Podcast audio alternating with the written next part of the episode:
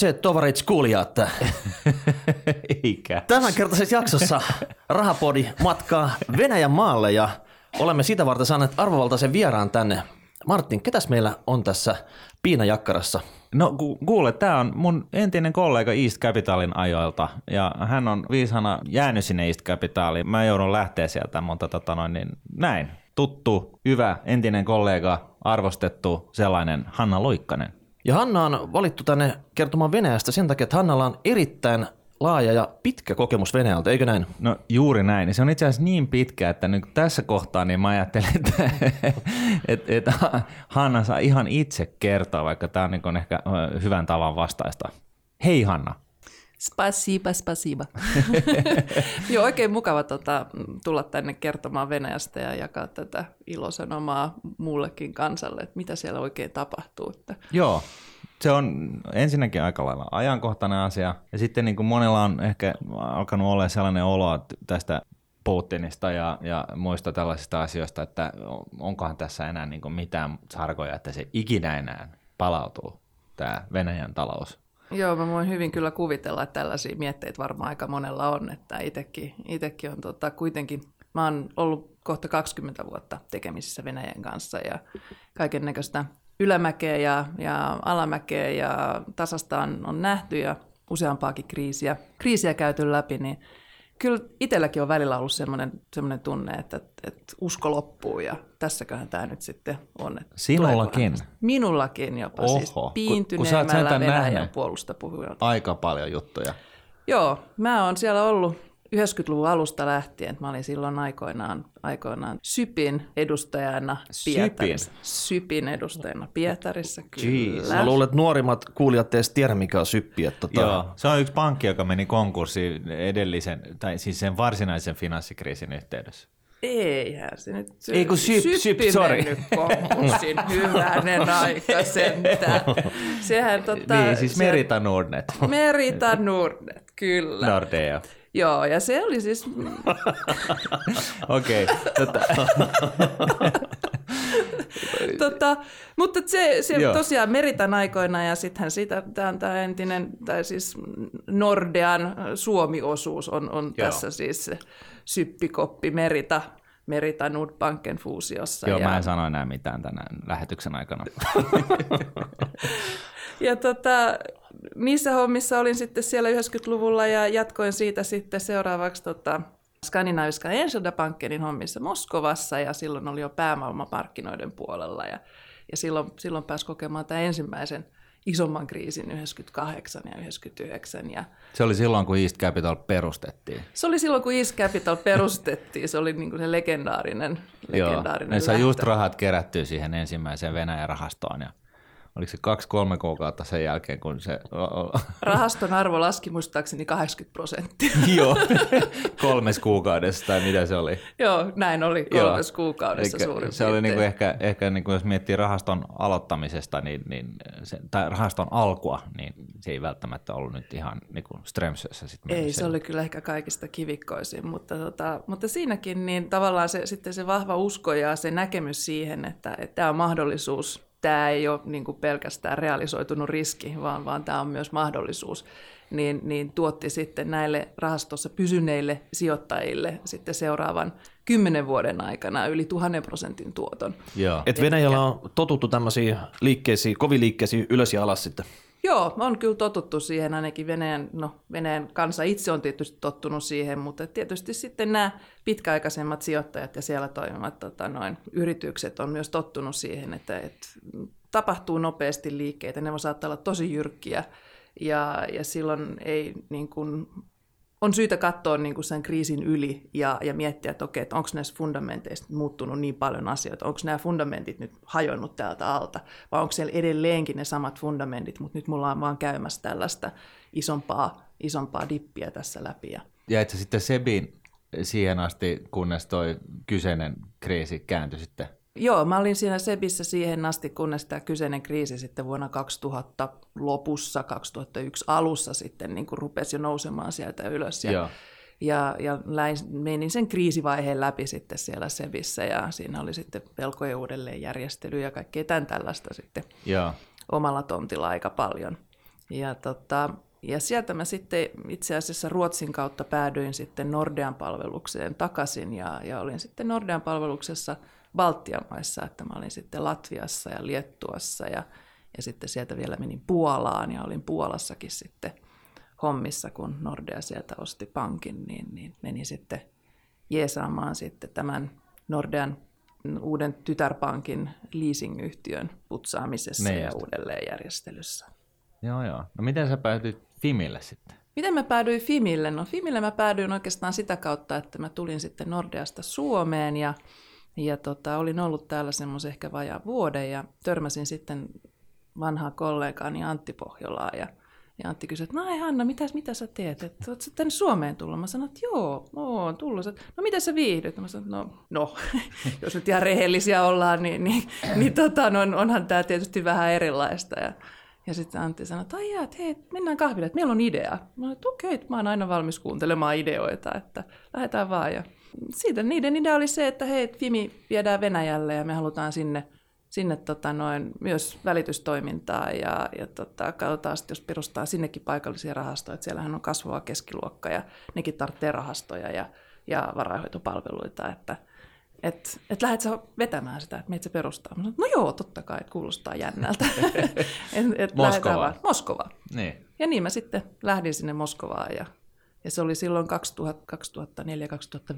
Et Se se oli oli, se oli niitä- semmoista kulta-aikaa Niin oikeastaan niin just, että et markkinoilla meni hyvin ja kasvu oli voimakasta. Et se oli se Putinin ensimmäisen kauden niin kuin se loppupuoli ja, Joo. ja, ja silloin oltiin niin kuin saatu jo aika paljon niin kuin Ja silloin Putin oli, aikaa. Niin, ja Putin oli aika lailla niin länsimaisten ihmisten suosiossa, ainakin sijoittajien keskuudessa. Oli, oli. Sehän valittiin Timesinkin, mä muista minä vuonna se nyt oli Timesin niin kuin Man of the Year tai mikä se nyt titteli olikaan, Joo, mutta joo. tota, No jos ei, tiedätkö, karhuja ja tiikereitä kaataa sitten niin kuin tota, Mutta se oli vasta sen jälkeen. Se Se... tuli sen jälkeen, Joo, joo, sitten joo. tämä tällainen, että siinä vaiheessa ei enää riittänyt nämä teot, vaan piti sitten jollakin muulla tavalla luoda tätä omaa, omaa Henkilökulttia. brändiänsä ja henkilökulttiansa, mutta, mutta siinä vaiheessa niin kuin nautittiin tavallaan niistä, niistä tota, äh, siellä tehtyjen niin kuin reformien ja muutoksien niin kuin hedelmistä ja, ja totta kai myös siitä, että öljyn hinta lähti nousuun siitä, mutta et kyllä se niin kuin iso kiitos kyllä täytyy antaa myös niille tehdyille, tehdyille uudistuksille siellä yksityistämistä ja, ja tota, koko, koko yritysjuridiikka pistettiin uusiksi ja verolainsäädäntö uusiksi. Ja No kuka siellä oli se arkkitehti silloin, joka teki nämä, tai ainakin syötti nämä ideat läpi sit siellä valtakoneistossa? No siellä oli aika paljon tätä niin sanottua Pietari-klaania, että tota, siellä oli Greff, joka on, on Sperbankin toimitusjohtajana nyt ollut jo pitkään, ja siellä oli Kudrin, eh, joka oli sitten ehkä vielä toistaiseksi varmaan pitää tätä maailman pitkäaikaisin ää, tota, finanssiministerin titteliä yllään, että mä muista kuinka monta vuotta, 12 vuotta, kun se nyt oli sitten finanssiministerinä. Ja siellä oli, oli tämmöinen niin kuin hyvä, hyvä uudistusmielinen niin kuin porukka Meininki. siinä takana. Joo. Ja, ja näillä saatiin sitten aikaan. Niin oli hyvin selkeä tavoite siitä, että, että mm, BKT pitää tuplata niin kuin kymmenessä vuodessa. Ja, Joo, ja Putin järjesti Capital Markets Data niin kuin Kyllä. länsimaisille sijoittajille, että saisi niin kuin suor, suoria foreign direct investmentteja Venäjälle. Ja, ja, ja, ja, On, onnistuiko se silloin? Kyllä se, silloinhan kyllähän Venäjä oli semmoinen niin kuin sijoittajien darling siinä, siinä niin kuin hyvinkin. Melkein, siis voi sanoa, että tähän, tähän sitten globaaliin finanssikriisiin asti oikeastaan, että, että siinä vaiheessa sitten tapahtui tämä iso murros mun mielestä. Saatiinko sitä sijoittajasuojaa ikinä tehtyä sitten, kun ainakin nämä suomalaiset metsäyhtiöt empi ikinä, että ne ei, ne ei sitä niin kuin isoa tehdasta rakenna sinne, kun se lainsäädäntö oli jossain vaiheessa ainakin vielä keskeeräinen siitä, että, että mitä semmoisella oikeasti voi tapahtua, että voiko joku kapitalisoida, ottaa itselleen sitten. Mm. No kyllähän siinä edelleenkin on parantamisen varaa ja niin kuin aukkoja siinä, siinä omistukseen, omistukseen liittyvissä lainsäädännössä. Ja sitten se tavallaan sen taustana on ehkä ne lait sinällänsä ei ole puutteellisia, mutta kysymys on lähinnä siitä, että miten niitä, miten niitä lakeja sitten käytännössä Tulkitaan. tulkitaan ja, ja tota, implementoidaan näihin, näihin erilaisiin tapauksiin. Ja sitten vielä niin, että kuinka nämä, tämä itse oikeuslaitos toimii, eli minkälaisia päätöksiä sieltä sitten voisi saada ulos oikeus. Saako niin kuin tämmöistä oikeudenmukaista, tasapuolista ja tasa-arvoista kohtelua sitten erilaisissa oikeusasteissa, vai, vai onko ne tuomarit ostettavissa ja, ja sit, niin tavallaan ei pysty sitten vaikuttamaan itse siihen lopputulokseen jos vastapuoli sitten maksaa. Ja sitten siinä on niin kuin vielä muita, muita tota instansseja sitten ympärillä, jotka voi myös vaikuttaa siihen, siihen itse lopputulemaan, että on, on verottaja ja, ja on no mi- erityyppiset viranomaiset, jotka voi sitten vaikeuttaa sitä, mutta mutta että varmaan se on ollut yksi syy sitten tämmöisille isommille investoinneille sitten, mutta mä luulen, että yksi syy myös, niin jos ihan puhutaan näistä suomalaisesta metsäteollisuudesta, niin on, on myös se raaka-aineen saanti. Eli siinä on niin ihan tämmöisiä mm. taloudellisiakin tekijöitä ja niihin liittyvät riskit. Että tavallaan, että pystytkö takaamaan niin kuin raaka-aineen saannin niin kuin tietyllä hinnalla tietyksi aikaa, voiko niihin sopimuksiin luottaa. Niin, niin, että vaikka tehdas on siinä ja puuta kasvaa ihan siinä vieressä, niin se ei välttämättä siirry sun tehtaalle sitten, että siinä saattaa olla joku väliporas, joka yrittää rahastaa sitten. Niin, ja sitten just nämä hakkuuoikeudet, miten, niitä, miten ne määritellään ja kuinka pitkäksi aikaaksi ne voi saada ja voidaanko ne perua esimerkiksi. Tämän, tämän tyyppisiä riskitekijöitä sitten no, varmasti on, Onko nämä riskit olemassa vai onko tämä, mikä tämä tilanne nyt sitten on? Et, et, tota, et, et, niin kun itse kun tällaisena nykyään jo puolmaallikkona seuraa sitä tilannetta, niin, niin kuitenkin pistää silmälle, silmään se, että länsimaalainen media ei ole yhtään sen objektiivisempi kuin itä-eurooppalainen tai venäläinen media. Et, et, ei ainakaan välttämättä – et, et kyllä siinä niin kuin länsimaalaisessa mediassa on, on hyvin paljon asenteellisuutta ja tällaista niin kuin tahallaan tulkitaan asioita niiden samojen silmälasien niin kuin kautta. Et, et, et sen, mä, sen mä muistan oma, niin kuin omista kokemuksista itse asiassa silloin, kun mä olin Seeliksonilla töissä, niin me tehtiin yhteistyötä Prosperity Capital Managementin kanssa mm. ja niiden, niiden tota, partnerit oli taas niin kuin Putinin neuvonantajia ja kuuli niin kuin aika läheltä sitä sitä asiaa, että länsimaalaisessa lehdessä tai mediassa kirjoitettiin jotain, ja sitten mä soitin heille ja kysyin, miten tämä oikeasti menee, ja, ja se oli niin jotain muuta. Ja nyt tämä, niin jos tämä mun kokemus olisi vain yhden tällaisen keissin pohjalta, niin se voisi kuvitella, että he, on, he prosperitiläiset oli asenteellisia, mutta sitten kun mä vielä olin Eastilläkin duunissa, jolla oli toisenlaiset verkostot ja taas samanlainen kokemus, mm. että, että tota, joku Blumma tai Bloomberg tai Reuters tai joku on lähteenä tulkinut asioita ihan niin kuin mielivaltaisesti suhteessa siihen, miten se oikeasti menee. Mm. E, et mikä se tilanne oikeasti nyt, nyt sitten on? Onko Venäjällä omistajaoikeus? Onko se property rights? Onko se niin kuin, tämä on niin kuin ehkä sellainen niin kuin alustavaa tekijä oleva oikeus, mikä pitää olla, että talous pystyy kasvaa? On, on, onko Venäjällä sellaista? Niin kuin mä sanoin, että niin lait on olemassa. Lait on itse asiassa, ne on, ne on kohtuu niin kuin hyviä ja selkeitä lakeja. Ja, ja jos sanotaan niin kuin kiinteistöpuolella sitten, kun nämä property rights, esimerkiksi kiinteistö, kiinteistöomaisuuden hallinnassa ja, ja tiettyjen niin kuin maaomaisuudenkin osalta, niin, niin kyllä ne on aika selkeitä.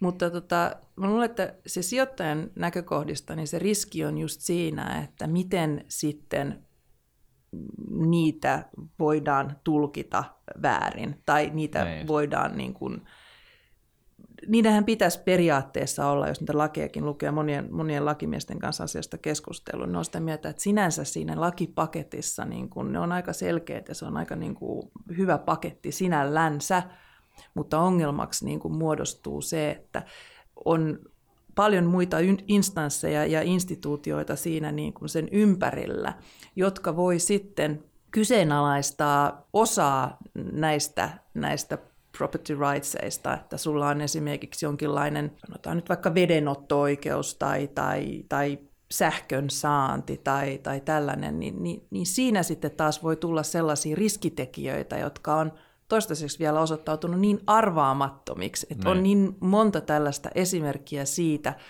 kun ei sun sinänsä property rightseja ole kyseenalaistettu, vaan Niin. se, että kuinka sinä itse voit käyttää sitä omaisuutta, mikä sinulla on. Niin.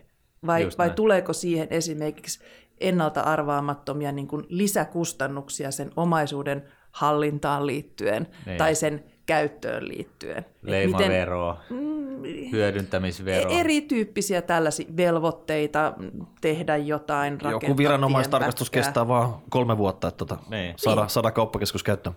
Joo, et, et, et tässäkin, että kun Venäjällähän on ollut ja Putinilla on ollut tavoitteena se, että, että Venäjä nousee tässä World Bankin Ease of Doing Business skaalalla, että sen pitää niin kuin joka vuosi tikittää ylöspäin. Ja, ja nehän on tehnyt aikamoisia loikkeja, nehän lähti sieltä jostain sieltä 168 ja, ja nythän ne on siellä muistaakseni 50 jotain, 54 tai vastaavaa. Että sitähän on niin kuin valtava, valtava harppaushan on tehty jo. Joo. Mutta tota, tällaisetkin niin kuin nämä tämmöiset rankingit, ease of doing business, niin sulla on, sulla on valtavasti eri moduleita siinä. Sähkön saanti, kuinka nopeasti yrityksen saa rekisteröityä, kuinka nopeasti niin kuin, kiinnitetään johonkin vesiverkkoon ja, ja tämän tyyppisiä juttuja.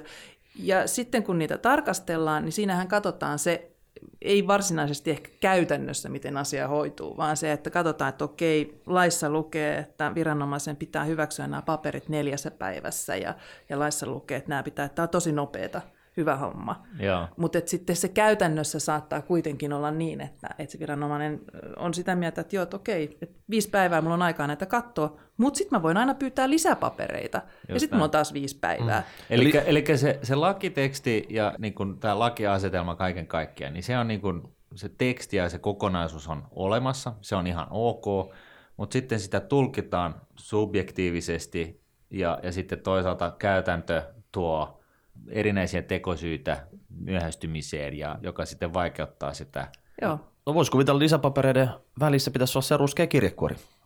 Onko se, onko se si- siitäkö tässä on kyse vai aina, vai, vai onko se, onko se tota, No varmaan joissakin instansseissa, siis on hyvin yleisesti tiedossa, että joissakin, joissakin tota, tietyillä sektoreilla niin, niin, ja tietyissä asioissa on tavallaan tämä korruptio on osa sitä systeemiä niin, kuin niin, niin kiinteästi, että, että tavallaan sen, sen murtaminen ja toimiminen toisella tavalla on, on lähestulkoon niin kuin mahdotonta. niin. Et, et, et jos puhutaan jostain luonnonvarojen niin kuin käytön lisenssioimisesta ja, ja, ja tota, rakennusteollisuuteen itsessään liittyy paljon tällaista. Ja, No siinä tarvii varmaan lupia aika paljon siinä. Semmoisia, niinku- missä on niin kuin lupamenettelyä, niin tämmöiseen lupamenettelyyn liittyvät niin kuin toimialat, niin niissä, on aika helposti sellaista. Mutta sitten Mutta mut toisaalta, eikö, eikö, muistaakseni silloin Putinin alkuaikoina, niin hänellähän oli yksi, tavo, yksi tavoitteestahan taisi olla just se, että näitä niin kuin leimoja niin kuin vähennetään, leimainstansseja vähennetään niin just sen takia, että sitä korruptio tai tällaisen lahjusten tilaisuus vähenisi. Mm. Onhan sitä vähennettykin. En Niin. mä, niin kuin, ilman muuta, että onhan se, on se helpompaa ja mutkattomampaa niin kuin näinä päivinä. Paljon asioita on siirtynyt niin kuin sähköiseen muotoon, että pystyy jopa netissä hoitamaan asioita, mutta että vielä ollaan niin kuin aika lailla alkutekijöissä, että Joo. paljon on vielä tehtävää sen eteen, että saadaan, saadaan tämä asia toimimaan paremmin. Miten jos siirrytään nykyaikaan ja talouden tilanne tällä hetkellä Venäjällä sitten? Me tiedetään siitä, että pakotteet on nyt jauhanut siellä kaksi vuotta, Mm. about.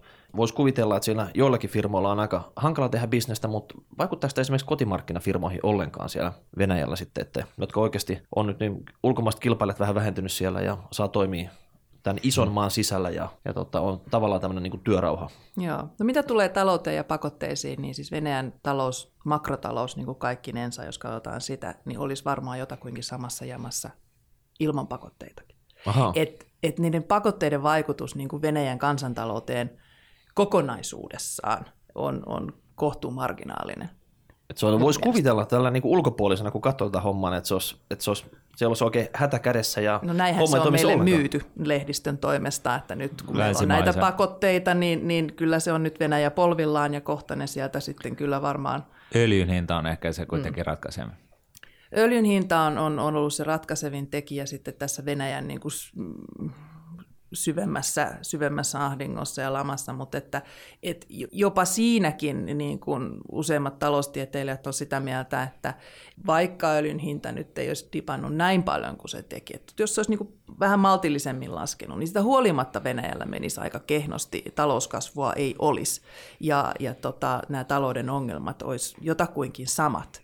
Ja se johtuu siitä, että näitä talouden rakennemuutoksia on lykätty niin monta vuotta, ja, ja ne on pitänyt tehdä jo kauan aikaa sitten, ja siihen ei ole niin kuin tällä Putinin ja Medvedevin kaudella oikeastaan tapahtunut mitään, ja nyt tällä Putinin viimeisimmällä kaudella ei myöskään tapahtunut mitään. Siellä on paljon sellaisia mitä nämä rakenteellisia on, nämä, muutoksia. Mitä nämä rakenteelliset muutokset on, mitä pitäisi saada pikapika putkeen? tärkeysjärjestyksessä on, on, on valtion niin kuin, osuus taloudesta noin ylipäätänsä, että valtion osuus taloudesta, omistusosuus ja sitten myös tämmöinen tavallaan julkisen sektorin osuus taloudesta on, on kasvanut niin paljon viime vuosien aikana, että se on tehnyt siitä hirvittävän jähmeen ja se ei tuo sitä kasvua. Viimeisin tämä kasvupyrähdyshän on ollut hyvin pitkälti kulutuskysyntää, että se on tullut kulutusten ja investointien kautta, että kun me katsottiin sitä, että mistä se lähti vuoteen 2008-2009 asti, niin, niin se on ollut sitä kulutus, se on ollut kulutusta, kotima, kotis, kotimarkkinasektorin kulutuskysynnän kasvua ja investointien kasvua. Okei, no nyt on niinku tavallaan... Ja se on pysähtynyt Joo. täysin. No, sen mä ymmärrän, että niinku, nyt pitäisi samalta kuin Suomessakin, nyt pitäisi, on se hetki, kun tehdään näitä uudistuksia.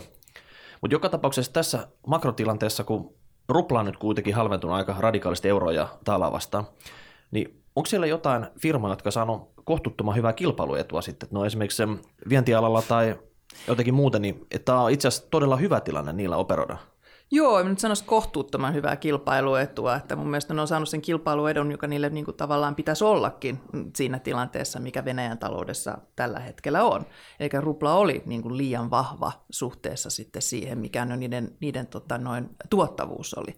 Eli se kansantalouden tuottavuuden niin kuin kasvun pysähtyminen ja sitten samaan aikaan kuitenkin rupla, rupla vahvistui osittain ehkä keinotekoisestikin, niin, niin se on sitten ajanut ne yritykset sellaiseen tilanteeseen, että kun työn tuottavuus ei ole kasvanut, kuitenkin palkkoja koko ajan nostetaan, varsinkin kun, kun niiden piti kilpailla julkisen sektorin palkankorotuksien kanssa. Julkisen sektorin palkkoja korotettiin semmoinen 8 prosenttia, 10-8 prosenttia vuositasolla. Niin viimeiset Monen, kymmenen vuotta. Joo. Viimeisen kymmenen vuoden aikana.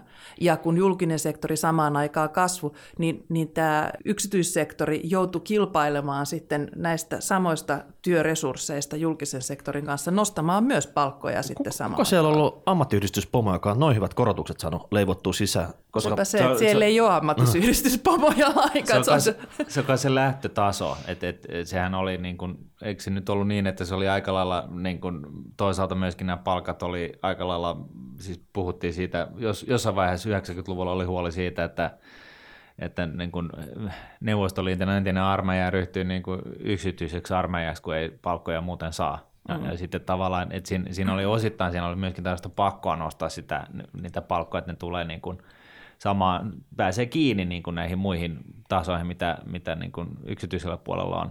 Mutta toi, toi halpa rupla, niin sehän on, on toisaalta yksi, siihen liittyy yksi huomio kanssa, ja sehän on se, että niin kun öljyn hintahan ruplissa ei ole laskenut yhtä, mm-hmm. yhtä paljon kuin, kuin, kuin dollareissa. Et si, siinäkin mielessä, niin, niin se, kun, kun täällä länsimaailman media ensinnäkin haluaa väittää, että nämä pakotteet on johtanut siihen, että Venäjällä on huo, käy huonosti, niin, niin, niin todettakoon, että se öljyn hinnan lasku on se pääsyyllinen, mutta sekään ei ole niin kuin ihan niin paha sit kuitenkaan ruplissa se öljyn hinnan No miten tuo korkotaso siellä Venäjällä, kun täällä tuijotetaan vaan EKPn tai Fedin kokouksia ja sitten karismaattinen pääjohtaja siellä kertoo sitten kerran kuussa, että miten homma tästä etenee, tuleeko muutoksia, mitä tehdään, niin onko Venäjällä sama homma, että onko Venäjän keskuspankilla mitään semmoista roolia, että siellä, siellä tota, odotettaisiin hänen julkituloaan säännöllisin väliä vai tota, onko hänellä mitään vaikutusta ruplakurssiin? No, tämä on verrattain uusi ilmiö niin kuin Venäjän taloudessa. Tämä on jotain semmoista, mikä on, niin kuin, mihin on tultu niin kuin viimeisen kahden, ehkä kolmen vuoden aikana. Keskuspankki on tehnyt aika systemaattista työtä sen eteen, että se saisi luotua tällaisen instrumentin, markkinoita ja rahamarkkinoita ohjaavan instrumentin itselleensä. Sellaista ei ole aikaisemmin ollut. Ja, ja tota, osana, tätä, osana tätä samaa tavallaan prosessia on ollut myös sitten se, että rupla on, on tota, päästetty sitten vapaasti Kelluma. vapaasti kellumaan. Ja näitä on tehty niin kuin rinnakkain ja näitä on tehty sitten tämän, tämän uuden keskuspankin pääjohtaja Elvira Naibulinan niin kuin toimesta hyvin systemaattisesti. Ja, ja silloin on ollut kyllä se merkitys, että on saatu ensinnäkin siellä niin kuin rahamarkkinapuolella on saatu luotua tämmöinen ohjauskorko, jolla on merkitystä rahatalouteen ja rah- rahamarkkinoihin ja, ja pankkeihin ja talouskasvuun. Eli se on nyt sellainen, mitä kyllä katsotaan ja mitä seurataan. Ja, ja tämän koron kautta on pystytty myös sitten vaikuttamaan ruplan niin kuin ulkoiseen arvoon. Että on samanaikaisesti päästy se rupla kellumaan. Se rupla päästettiin kellumaan ehkä vähän aikaisemmin kuin oli ajatellut, johtuen just tästä hyvin nopeasta ja jyrkästä öljyn hinnan korjausliikkeestä. Ja ne totesi, että tämä on, niin kuin, nyt meidän täytyy vain ottaa tämä jäinen rauta suuhumme ja purra vaan tiukasti ja, ja mennä tämän läpi. Että se oli se aika, aika rankkaa aikaa kyllä niin kuin se syksy 2014, että siinä koettiin, koettiin aika jyrkkiä liikkeitä sitten. Ja, ja silloin joulukuussa sitten keskuspankki, kun markkinoiden volatiliteetti sitten yhden päivän aikana, niin, niin nousi niin paljon, että tavallaan keskuspankki totesi, että nyt, että nyt tehdään niin kuin radikaali korjausliike ja nosti sitten ohjauskoron sieltä sieltä tota, noin alle kympistä sinne lähes 18 ja, ja tunki markkinoille sitten lisää vielä, myi sitten tota, noin valuuttaa ja ja sillä saatiin, että se oli semmoinen tosi niin kuin tämmöinen shokkitoimenpide, mutta tota, se yllättävän nopeasti niin kuin korjaantui sitten kuitenkin. Ja sen jälkeen keskuspankki pitää näitä kuukausittaisia niin kuin myös kokouksiansa ja, ja sitten neljä kertaa vuodessa päättää sitten ohjauskorosta. Ja, ja sitä kyllä nyt seurataan hyvin tarkkaan, koska pankitkin on nyt ruvennut sitten myös tavallaan pankkien oma oma tota, noin, ottolainaus on aika lailla jo sidoksissa tähän, tähän keskuspankin ohjauskorkoon, koska keskuspankista on tullut yksi merkittävistä pankkisektorin rahoittajista, ja sitä kautta se mm. vaikuttaa sitten myöskin sen rahan hintaan. No mitäs, heilutteleeko nämä korkopäätökset osakemarkkinoita Venäjällä? En mä nyt voi sanoa, että ne varsinaisesti niin jyrkkiä liikkeitä sitten aiheuttaa sitten siihen osakemarkkinoihin varsinaisesti. Että se tulee ehkä enemmän sieltä niin kuin reaalisektorin kautta siihen osakemarkkinoille, kuin mm. sitten suoraan sinne osakemarkkinoille. Että se tulee sitä kautta, että okei, ohjauskorkoa lasketaan, sen, sen vaikutus on kohtuullisen, niin kuin, silloin suora vaikutus ja silloin on ollut suora vaikutus sitten, sitten tota, pankkien antolainaukseen ja, ja kulutuskysyntään ja investointeihin ja sitä kautta talouden kasvuun. Et, et se tulee ehkä enemmänkin niin kuin, tavallaan niiden odotusten kautta. Onko, se, onko tota, keskuspankki itsenäinen? On. Se on ehkä, täytyy sanoa, että se on ehkä niitä harvoja itsenäisiä no mä... instituutioita siinä maassa, mitä on just, saatu aikaa. Meidän just kysyä sitä, että, että tota, entäs nämä muut instanssit, että yleensähän puhutaan tästä kolmikantamallista, että on, on, on lakia säätävä taho ja on, on tuomitseva taho ja on, on toimeksipaneva taho. Miten, miten tämä niin kuin, kuvio menee Venäjällä? No keskuspankki, niin kuin sanoit, se on yksi näitä harvoja tämmöisiä ihan aidosti selvästi itsenäisiä laitoksia, jotka vetää ihan omaa itsenäistä politiikkaa. Toki ne tietenkin kuuntelee mm, talousministeriötä niin ja kaikkialla, Joo. mutta, mutta tota, kyllä ne hyvin itsenäisiä päätöksiä tekee. Mutta tota, sitten kyllä nämä, nämä muut lakia, säätävät, lakia säätävät laitokset, eli Duuma lähinnä, ja, ja sitten tota, tämä parlamentin ylähuone, niin nehän Duumahan on enemmistö Putinin takana olevan, olevan puolueen, puolueen hallinnassa ja sitä myötä voidaan tietysti kyseenalaistaa, kuinka itsenäistä se päätöksenteko siellä sitten on. Ja, ja ne on se lakia säätävä elin ja, ja sitten, sitten on se toimeenpavalla, eli tämä koko juridinen tuomioistuininstituutiot, yeah. niin, niin, niin kuin on sanoin jo tuossa aikaisemmin, että siellähän on niin kuin valtavasti kyllä parantamisen varaa. Että on, eri, on joitakin yksittäisiä tällaisia välimiestuomioistuinasteita, jotka sitten koetaan ehkä itsenäisemmiksi, jossa voidaan sitten, voidaan sitten saada oikeudenmukaisia päätöksiä ja ne on yleensä tämmöisiin niin kuin erilaisiin liikesopimuksiin ja kauppasopimuksiin liittyviä, niin. liittyviä keissejä. Että tämmöisiä no. on, mutta niin kuin yleisellä tasolla niin se on aika... No sanoisit sä, että Venäjä on oikeusvaltio? No, mitä tarkoitat tässä oikeusvaltiolla? No, lähinnä siis sitä, että, että tota, on jonkunnäköinen, on, on niin kuin enemmän läpinäkyvyyttä sille, että miten kuviot menee, kuin että se on niin kuin sattuma mielivaltaista. Eli jos sä ajat ylinopeutta, niin sä tiedät, että sä saat sen tietyn sakkomäärän tai, tai, tai näin, mutta vai onko se sellaista, että siinä voi käydä ihan miten vaan? Siis jos puhutaan niin kuin ylinopeussakkojen lisäksi, niin ehkä mm. tällaisista vähän isommista asioista. Kyllä mä luulen, että siinä on valitettavasti niin kuin otettu takapakkia. Ja varsinkin niin kuin sen osalta, että mikä on se odotus sille. Näin. Että miten se sitten ehkä käytännössä menee, niin, niin mä en tiedä kuinka paljon siellä, to, toki sielläkin on tällaisia ä, mielivaltaisia niin kuin esimerkkiä mielivaltaisesta päätöksenteosta, mutta että varsinkin se odotusarvo, joka, joka on ehkä niin kuin vielä tärkeämpää sijoittajan kannalta, että mitä, mitä sä odotat, että tapahtuu. Hmm.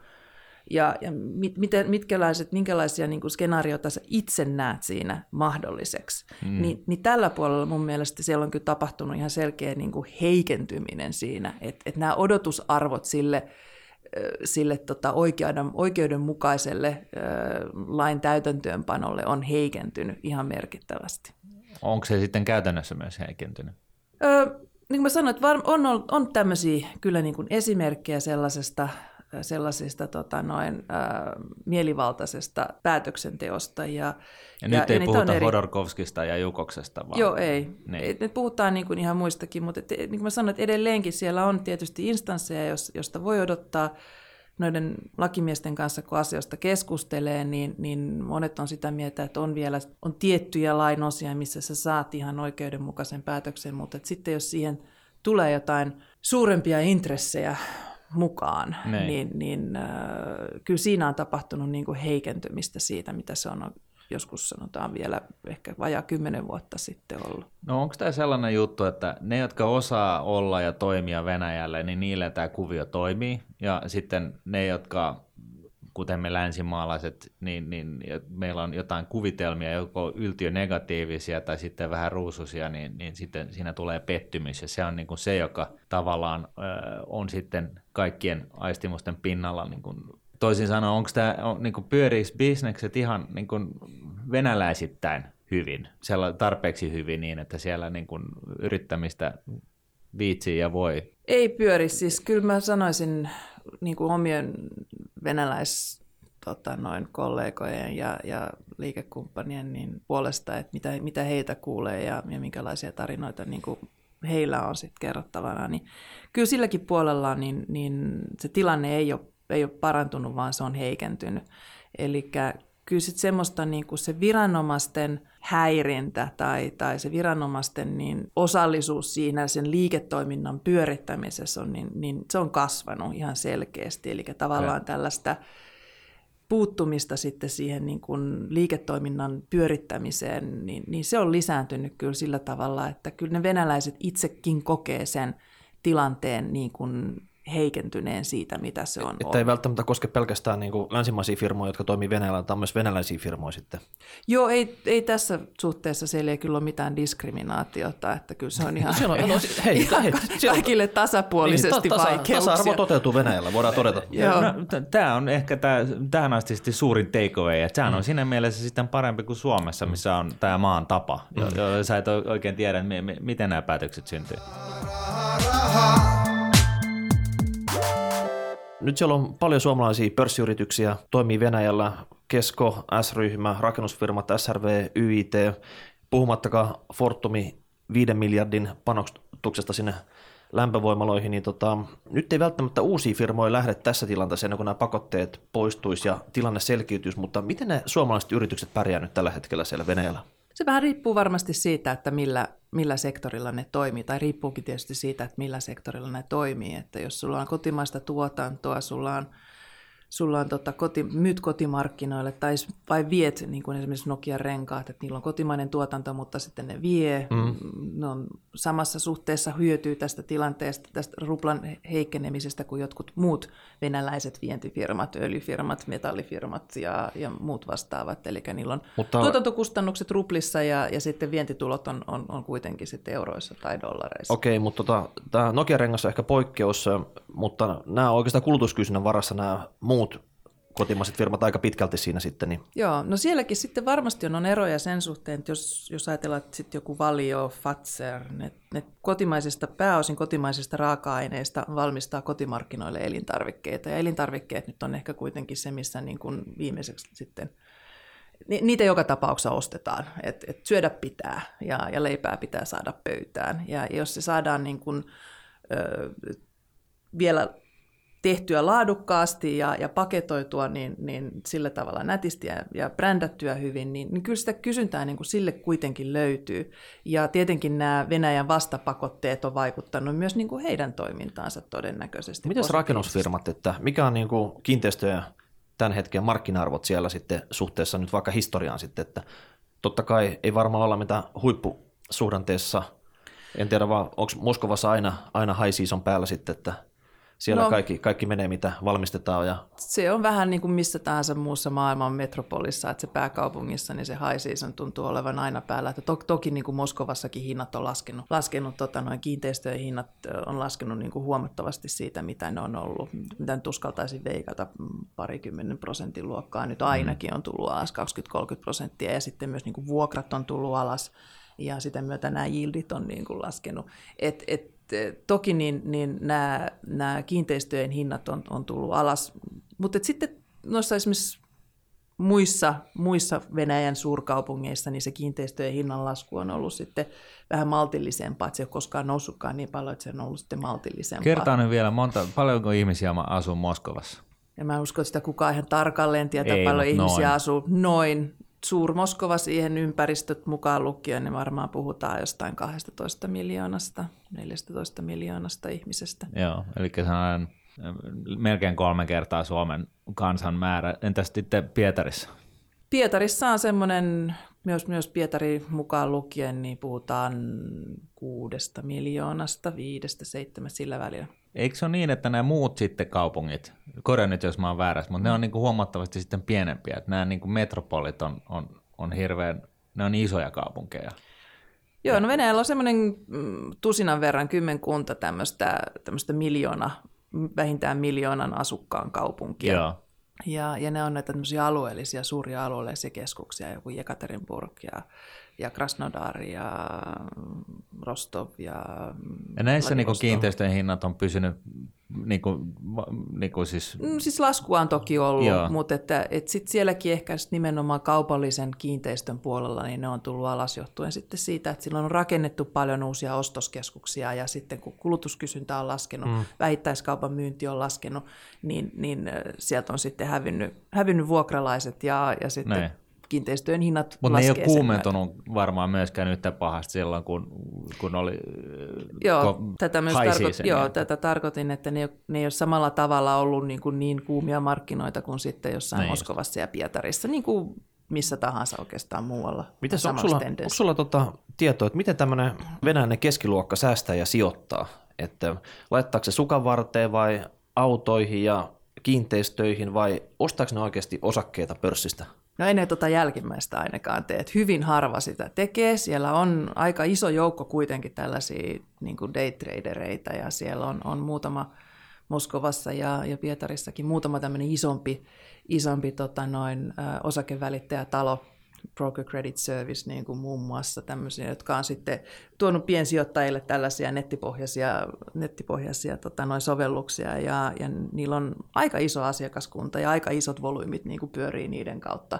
Mutta se on tämmöistä pienempää niin kuin daytradeausta, että tämmöistä niin pitkäjänteistä osakesäästämistä keskiluokan toimesta, niin sitä, se on, se on niin todella, todella marginaalista. Että kyllä se perinteinen, ihan vielä perinteisin säästämismuoto tänä päivänä on sitten, että jos nyt jotain ylimääräistä on, niin sitten pistetään pankkiin talletuksena.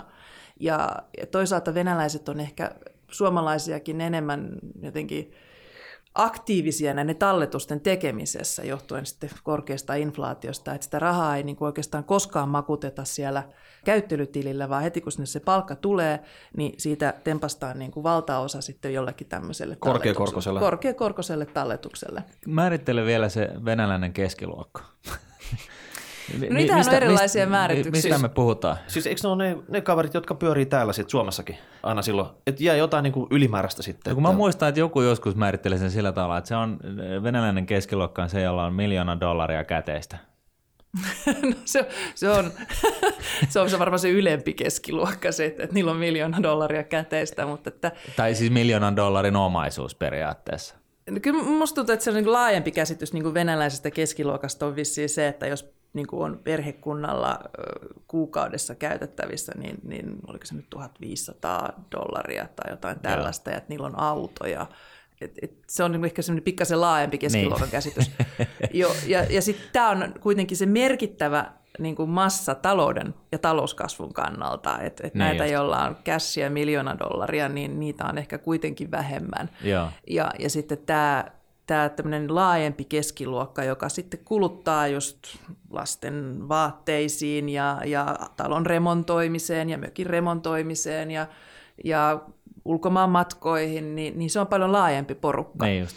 Ja valitettavasti tämä porukka on nyt selvästi kutistumassa, eli niitä, niitä putoo ihmisiä sieltä pois, kun työt loppuu. Työttömyys on ollut pikkuhiljaa kans kasvussa tässä nykyisessä taloustilanteessa. Palkat ei enää nouse samaa tahtia kuin mitä ne nousi aikaisemmin. Et reaalipalkat on itse asiassa laskenut viimeisen, oliko se nyt viiden kvartaalin aikana. Joka kvartaalissa reaalipalkat on tullut alas. Ja, ja se Joo. niinku tuntuu siinä, ja se tuntuu siinä kulutuskysynnässä, ja, ja se tuntuu sitten tota, noin talouskasvussa ihan suoraan. Ja Joo. sitten samalla kun kulutusluottojen määrät ja, ja pankit, pankkien niin kuin antamien kulutusluottojen määrän kasvu on taantunut jopa pakkasen puolelle, että, että on ollut use, useampi kvartaali peräkkäin, että pankkien niin kuin kulutusluottosalkku on laskenut. Jotenkin Niin. tiukasta taloustilanteessa olisi voinut kuvitella, että kulutusluotot on semmoinen, mikä rokkaisi siellä. Tähän nyt vaikuttaa varmasti sitten Että siellä oikeasti vedetään siitä niin vyö tiukalle ja niin kuin ei kuluteta ollenkaan tietyissä piireissä. No se on myös niin. Ihmiset on sitten säikähtänyt myös siitä, että siellä on niin kuin jollakin, jollakin mennyt siinä kulutusluottovaiheessa, että niillä on saattanut olla siis kymmenen kulutusluottoa, että ne on, Joo, niin kuin no sit on. ylivelkaantuneita ja, ja sitten ne on aina pystynyt niin kuin pyörittämään sitä ottamalla uuden kulutusluoton ja maksamalla sillä, että jossain vaiheessa just tätä ennen isoa dippiä, joskus 2000 2013, niin, niin arviot oli, että, että tota, näistä uudesta, uudesta kulutusluottotarjonnasta niin 60 prosenttia menee sen vanhan kulutusluoton poismaksamiseen, ja vaan Niin. 40 prosenttia menee sitten itse asiassa niin kuin uuteen kulutuskysyntään. Joo. Et, et sillä pyöritettiin sitä pitkän aikaa. Ja sitten tuli ihan täystoppi siinä vaiheessa, kun korot, ohjauskorot nostettiin taivaisiin ja, ja pankit, pankit joutu niin liriin, liriin tota noin, niin kuin omien vakavaraisuusvaatimustensa kanssa. Ja, et, et siinä on niin kuin monta tekijää, jotka sitten on vaikuttanut siihen, että minkä takia kulutusluottojen määrä ja kulutusluottoja on, on annettu huomattavasti paljon vähemmän. Silloin on täystoppi sitten tässä Joo. luottosirkuksessa. No mutta kerro sitten tällainen asia. Mitä se niin kuin, voiko venäläisiin, venä, ka- kaksijakoinen kysymys, voiko venäläisiin luottaa ja voiko venäläiseen talouskasvuun, tulevaan talouskasvuun luottaa? Että mitä se niin vaatisi? Sä oot katsonut tätä markkinaa kuitenkin 20 vuotta, 25 vuotta. Ja et, et niin kuin, mikä se on, mikä, mi- mikä pitäisi niin kuin loksahtaa kohdalleen, että, että Venäjän talouskasvu niin kuin lähtisi tällaiselle kestävälle kehitykselle? Joo, kyllä niin kuin tällä hetkellä se näyttää aika surkealta siinä mielessä, että, että mitä tulee tuohon talouskasvuun, niin sanoin, että tässä tilanteessa ei välttämättä auta edes se, että, että öljyn hinta nousee takaisin sinne sataan, vaan, vaan tarvitaan niin kuin aika paljon muutakin. Ja tarvitaan nimenomaan sitä semmoista niin kuin poliittista tahtoa tehdä asioita toisin. Ja, ja tällä hetkellä sitä ei yksinkertaisesti ole. Siellä on, siellä on hirveän liuta niin kuin viisaita ihmisiä tälläkin hetkellä hallituksessa, jotka kaikki tietää oikein hyvin, että mitä tavallaan pitäisi tehdä. Että millä tavalla, minkälaisia muutoksia ja mitä pitäisi tehdä, jotta tämä saadaan. Mutta jos ei sitä tahtotilaa ole ja sitä viestiä ei sieltä ylhäältä tule, että tätä me halutaan tähän, tähän suuntaan juostaan, niin se ei liiku, se ei liikahda mihinkään. Mi- mitä, nämä, mitä pitäisi tehdä? Niin mä sanoin tuossa aikaisemmin, niin, niin siellä on paljon semmoisia isoja rakenteellisia muutoksia. Sen valtion osuutta sit taloudesta pitää vähentää, yksityistämistä pitää jatkaa, valtion niin osallistumista siihen talouteen noin kaiken kaikkiaan pitää vähentää, koska se on yksi tehottomimmista omistajista ihan suoraan sanottuna. Eikö se ole parikymmentä vuotta sitten jaettuna valtioyhtiöt näille työläisille ja silloin alkoi kuhina niiden lippulappusten kanssa ja oligarkit kahmi niitä omaa portfoliosa sitten, niin tota, taisi ainakin sellainen aktivoiva operaatio, jos nyt pistettäisiin uusi, uusi rundi käyntiin. Joo, New tota, Deal venäläisittäin. Ja nyt se pitäisi hoitaa sen pörssin kautta sitten, niin tota, saata sinnekin vähän pöhinää. Niin, ja sitten jotta se pörssi saataisiin pöhisemään, niin tarvitaan myös niin kuin, ä, eläkeuudistus. Eli tarvitaan toimivat kotimaiset ä, rahamarkkinat ja, ja pääomamarkkinat.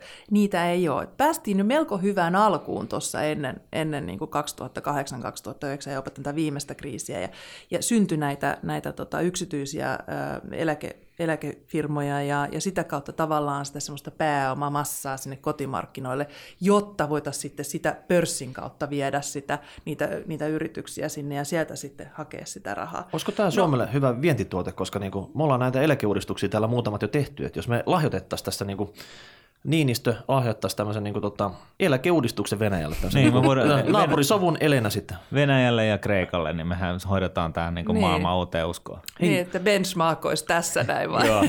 tämä on niin, kuin niin loistava tämä meidän eläkejärjestelmä. Munkin, meidänkin eläkerahoista, mitä meidän liksasta menee, niin, niin 60-70 prosenttia menee suoraan jonkun suuhun. Ei välitetä siitä, se on se, se teko, teko tämä niin se on niinku niin kuin idea. pitkäjänteisyys paistaa poissaololla. Mm.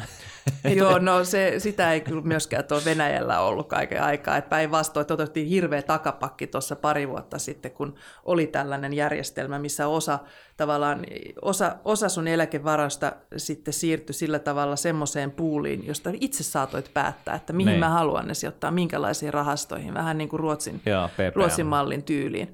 Ja, ja tota, tässä otettiin takapakki ja todettiin, että ai ai, nyt, nyt loppu kas, val, valtion kassasta rahat ja, ja vedettiin ne yksinkertaisesti sieltä Pois. budjettiin. No niin, loistavaa. Mites, mites tota, siellä on jotain uudistuksia tapahtunut tai jotain pientä on virjäämässä, koska mä, mä kattelin tuossa, että Nordetillakin on yli 10 Venäjän rahastoa kaupan, mm-hmm. ja tota, niiden pitkät track recordit, ne on ihan pakkasella punaisella, mutta kolme kuukauden ja kuuden kuukauden jaksolla siellä on niin kuin iso plussa ollut nyt. Niin tota, onko nyt pientä virjaamista öljyhinnassa vai onko pakotteissa joku tämmöinen juttu loksahtamassa kohilleen vai mitä siellä pinnalla kuplii sitten? Onko sulla heittää mitään niinku ideaa tähän? Joo, ja siellä on siis, siis aika montakin, sanotaan ainakin kolme tämmöistä isoa tekijää, jotka on vaikuttanut tähän. Siis jos katsotte esimerkiksi viime vuotta 2015, niin Venäjähän oli ainoa näistä isoista emerging marketista, kehittyvistä markkinoista, joka oli plussan puolella. Mm-hmm. Et, et Venäjähän teki niin kuin viime vuonna kuitenkin markkinat, markkinat tota noin, tuotti semmoisen vähän reilu 5 prosenttia siinä, missä kaikki muut oli ihan reilusti pakkasella. Joo. Nyt alkuvuodessa, niin kuin sanoit, Venäjä on ollut globaalisti käsittääkseni tällä hetkellä, onko se nyt viiden parhaan markkinan joukossa, year to date. Että tota, Mihin tämä nyt sitten perustuu, jos, jos asiat perustuu? on kuitenkin niin huonosti? Joo, no se perustuu siihen että tietenkin, että ne valuaatiothan oli hirvittävän alhaalla, että se lähtötaso oli jo tosi alhaalla. Ja öljyn hinta kun on sitten noussut, että tämä nousuhan on tapahtunut oikeastaan, ei, jos katsotaan tammikuuta, silloinhan mentiin vielä ihan mm. reilusti, luisuttiin alaspäin. Mutta että sen jälkeen, kun öljyn hinta on lähtenyt sieltä tikittämään ylöspäin, vastaavasti rupla on noussut sieltä pikkuhiljaa myös ylöspäin, että rupla on korjannut ylöspäin. Se on tuonut sijoittajat takaisin markkinoille. Ne on katsonut, että hei, haloo, että, että näähän on tosi halpoja, mm. rupla selvästi vahvistuu, öljy ei romahda 15 dollarin niin kuin barrelilta, vaan että se on tässä tikittämässä pikkuhiljaa niin, ylöspäin. Pohjat, pohjat on ehkä nähty. Että joku... Pohjat on nähty, tässä ollaan. Se näkyy sitten myös volyymeissa, koska Venäjän markkinat on kuitenkin kohtuullisen pienet. Siis ennen 2014 kriisiä, niin, niin viiden päivän niin, niin keskiarvot volyymeille oli siinä kahden miljardin dollarin ruokkaa. Sitten 2015 ne oli sellainen 500 miljoonan dollarin luokka. Että me niin volyymeissa ollaan, tipahdettiin tosi alas.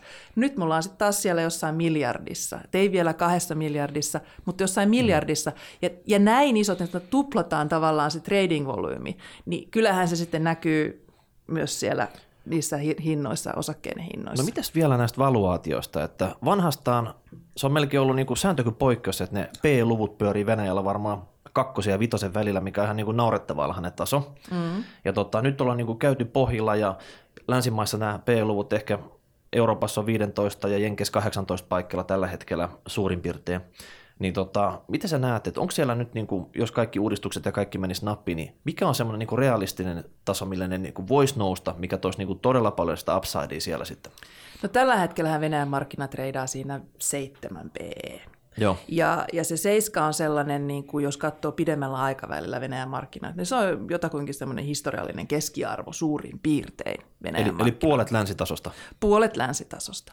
Eli se on niin kuin noussut nyt tässä viimeisen, viime vuoden ja tämän vuoden aikana jo aika reippaasti. Et eihän se niin kuin niin kuin näillä talouskasvun odotuksissa se nyt ei ole mikään niin kuin screaming buy, mutta – markkinoita ei pidäkään katsoa niin semmoisena kokonaisena massana, vaan siellä pitää mennä katsomaan niitä yksittäisiä yrityksiä, jotka hyötyy. Eli siellä on edelleenkin tämmöistä niin kuin selvästi aliarvostettuja yrityksiä, joiden kasvupotentiaali on selvästi parempi kuin muiden.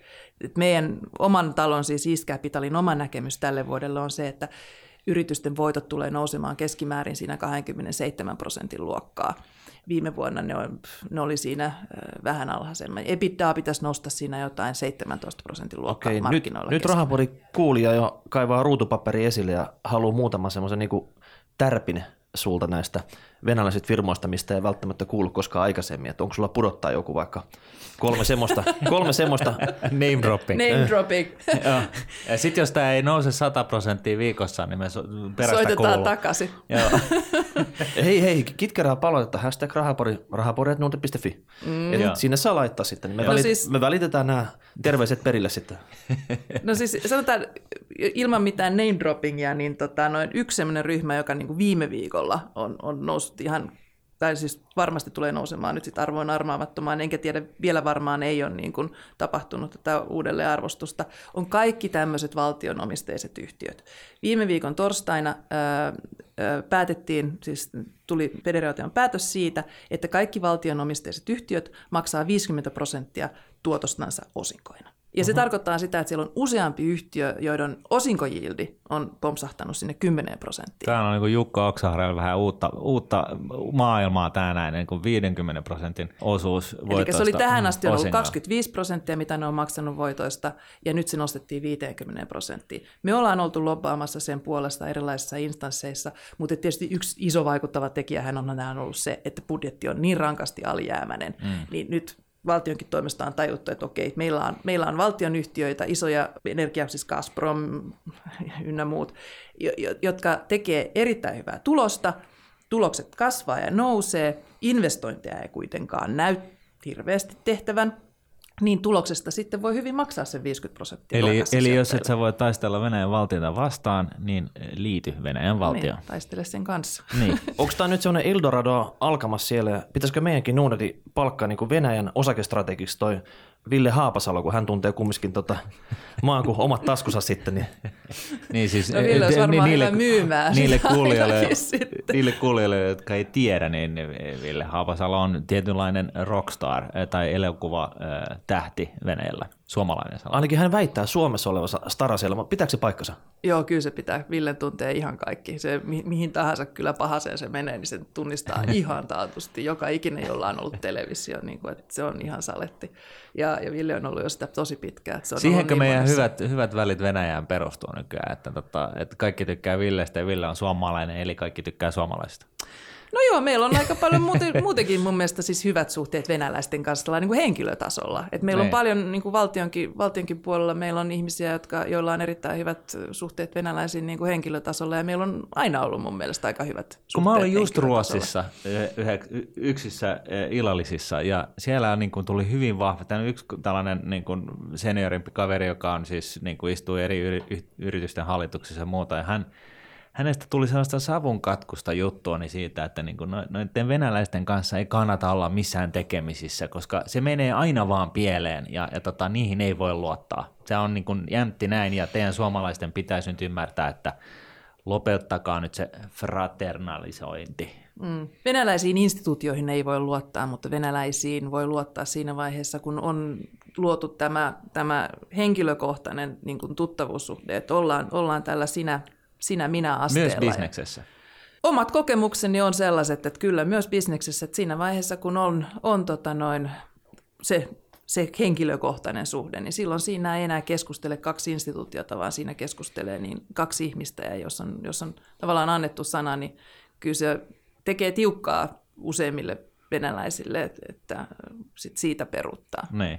Pakko vielä kysyä, äh, sä oot hehkeä, pitkä, hoikka, blondi, nainen. Miten, miten tällainen pärjää niin kuin Venäjällä, ää, tota noin, niin, joka on kuitenkin kulttuurina hyvin, hyvin niin kuin macho-vetoinen niin sanotusti?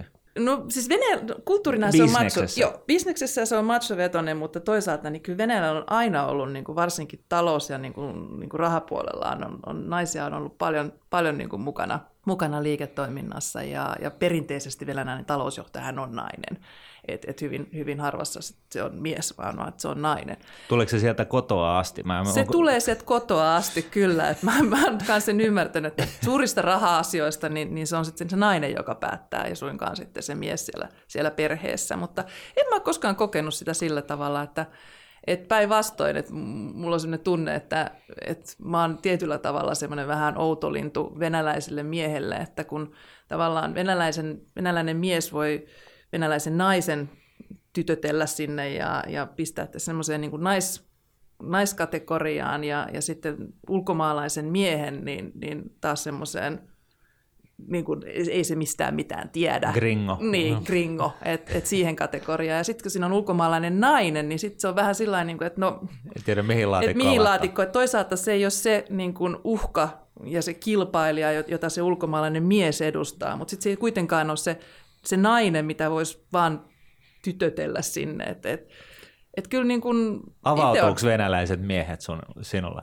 Joo, kyllä siinä on ollut semmoista, että sitten niin kuin se tulee semmoinen luottamuksellinen suhde sitten siihen, niin kyllä ne sitten aika avoimesti kertoo sitten myös niin kuin omista, mitä ne ei välttämättä sille ulkomaalaiselle miehelle kyllä menisi avautumaan, että, että ne kokee, että okei, että tälle voidaan niin kuin kertoa myös näistä niin kuin omista paineista ja henkilökohtaisista ongelmista ollut hyvä keskustelu tähän asti, mutta mä sanon, että tunti rupeaa tulee täyteen. Ei kai. Että, kyllä.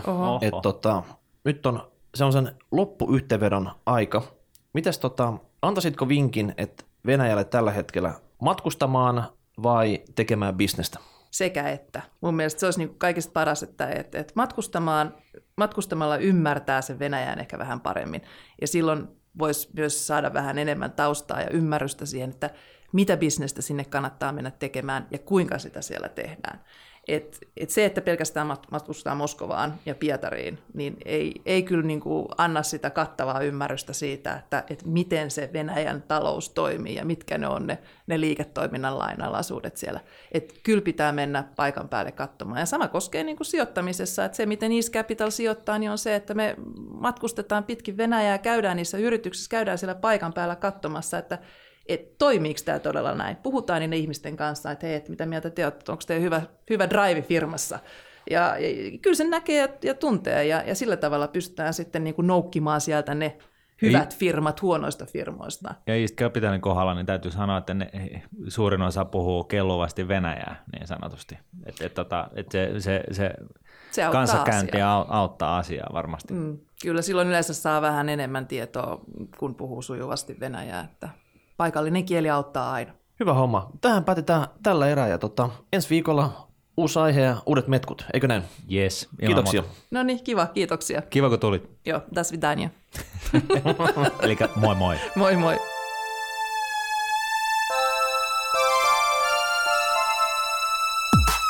Raha,